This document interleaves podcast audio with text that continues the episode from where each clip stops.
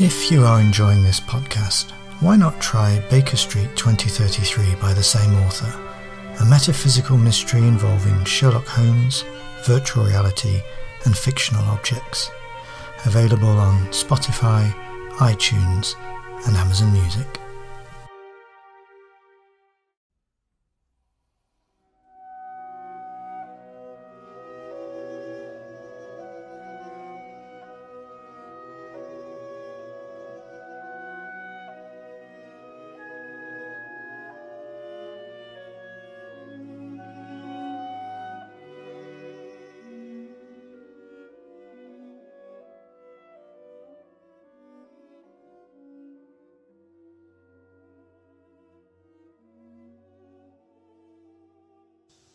The trail went cold. Days slid into weeks. The air got even damper so that my bones started to ache with it. I bought a new raincoat and an umbrella. I assumed Wittgenstein was laying low inside the college, licking his wounds. I felt for the crazy punk. I was reduced to roping his old pals for variations on the same old themes. I waded through his book, I don't know how many times, but the only bits that made sense to me were the start and the end, plus some lines about mysticism that spoke to the agnostic in me. My reports were becoming thin gruel for the client, thin enough that on my last drop there was a message waiting for me, some taxidermist horror show. The head of a rabbit with its ears removed and replaced with an orange duckbill. These guys didn't do subtle. So they knew about the duck rabbit, regardless of my silence about it in the reports. It was clear what they wanted. I just had no idea how to get it, was all. The landlady was now making regular knocks on my door in the afternoons, and I had gotten into the habit of answering them. Afterwards, we would lie on the bed and smoke her cigarettes. Woodbines. Gaspers, she called them. It felt like each one took a year off my life. The room was left wearing a blue veil of fumes revolving in the light when she eventually left. It was getting so I had to make something happen. A midnight raid on the duck rabbit statuette in Godwit Rooms, say.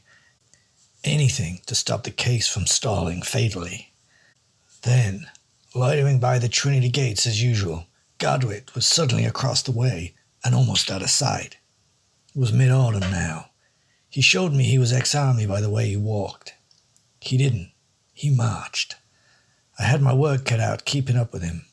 His manic pace suggested he was trying to shake something off, his past life perhaps. Or maybe he'd gotten wise to me and was trying to shake off his tail. The town looked even more quaint in the Indian summer sun.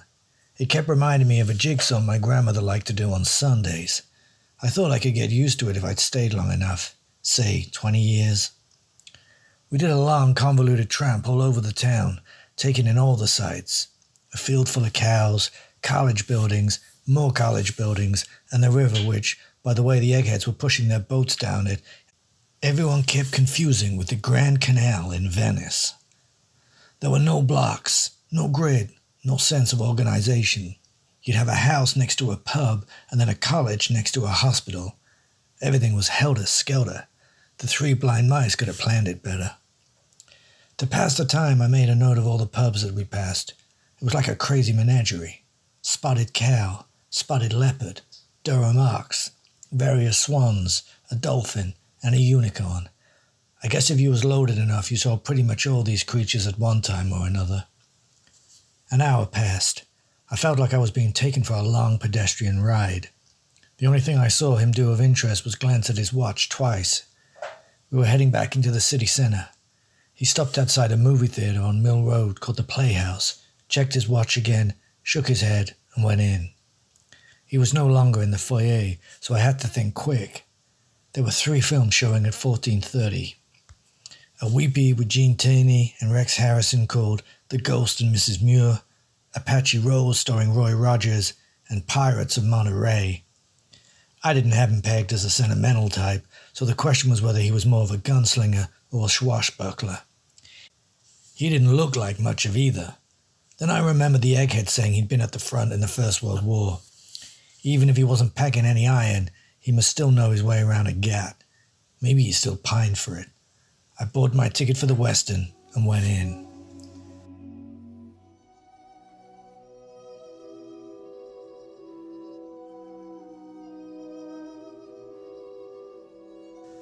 The lights were already down in the movie theater. It was pretty full, but the usher showed me to a seat near the front. Lady Luck was obviously smiling on me for once, because I was only two rows behind him. Godwit had picked the front row and was glued to the action on the screen. I spent an hour and a half watching him watch a film I'd already seen twice. That's detective work for you, all glamour. I must have fallen asleep. When I awoke, the film was still rolling, but Godwit had company. A bloke. They looked pretty cozy. Afterwards, I sniffed around, spoke to a couple of friends off the record, a lad called Hastings, a dame called Passacaglia.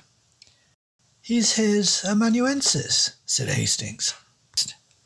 Could I have that in plain English? I asked. Scribe, said the dame. I said, You mean copyist, right? She said, Yes.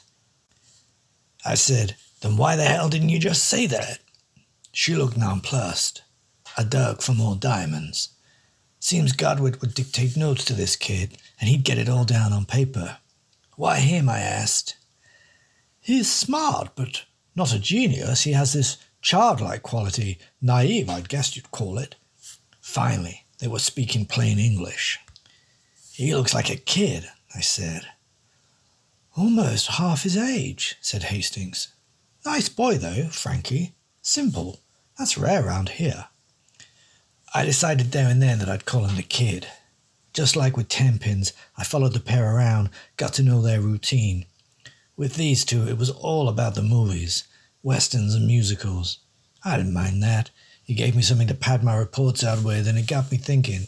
Why the hell was this wise guy into what the Marxists were calling industrialized culture and manufactured art? It was a cultural cocktail of high and low. The scribe towered over Godwit. They looked happy. Why the hell shouldn't they? I figure everyone has the right to happiness, even gunsels. I heard myself thinking this thought in a pub, drinking beer so warm it felt like a sample I once gave to a doctor. Was I getting soppy? Was the beer making me sentimental? Or was it the Schubert? Maybe it was the landlady's coochie cooing. Follow a fellow too long and you start to lose your mind and adopt theirs. I'd seen it happen before to others, but this was a first for me. So it went on for a few months. Then the trees started to rust, Fall was upon me.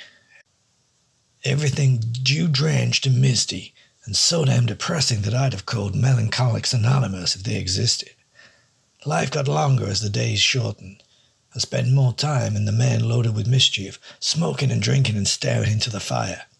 Maybe it was the westerns lulling me into this barfly sensibility.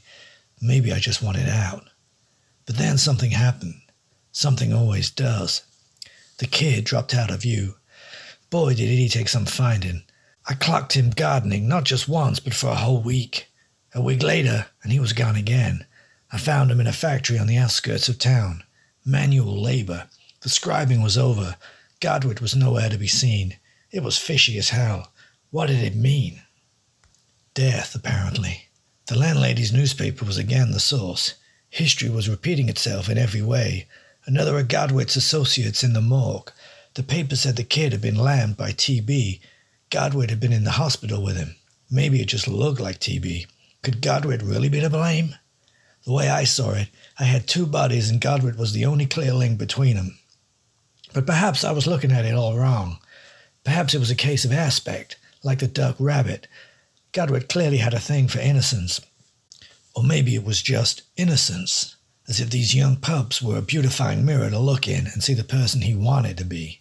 Not corrupt and sick on the inside. Perfect. Godwit had a guilt complex as high as the Empire State Building. That Passacaglia had mentioned he'd already made a confession.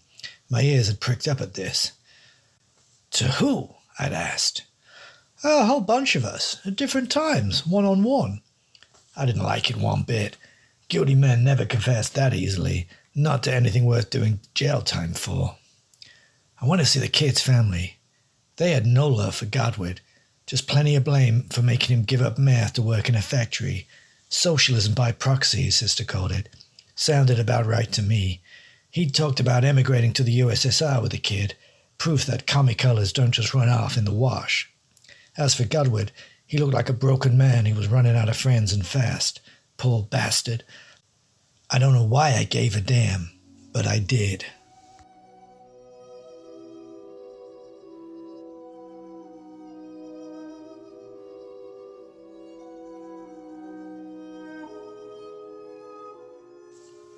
Winter set in.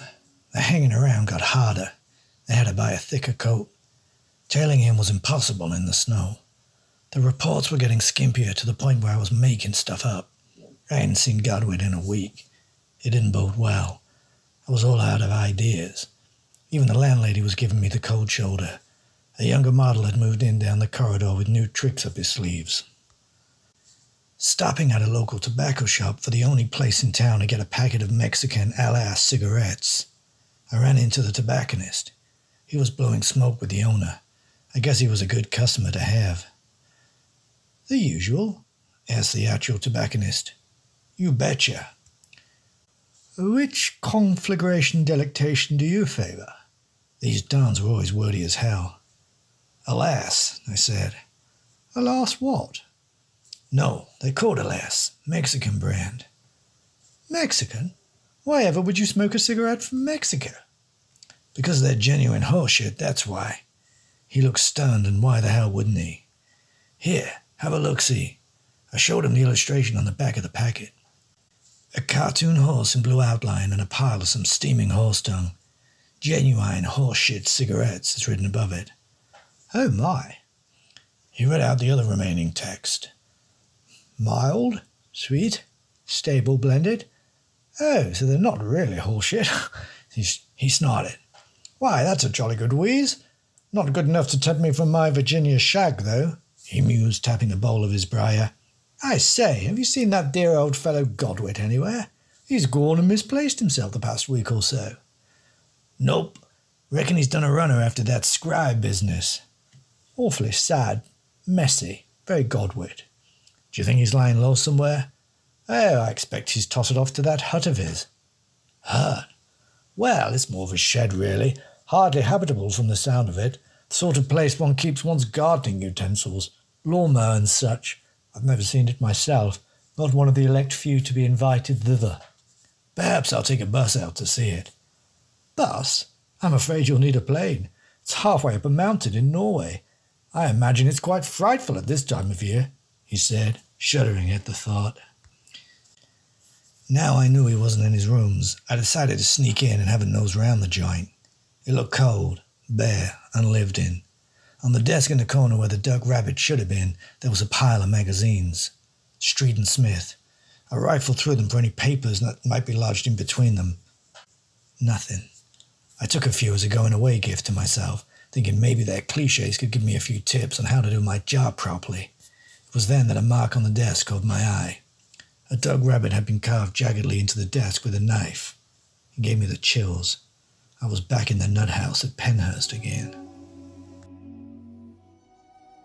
Dear Old Blood, Notes on a Wittgenstein Noir will return in Episode 7 I Left a Note at the Dead Drop.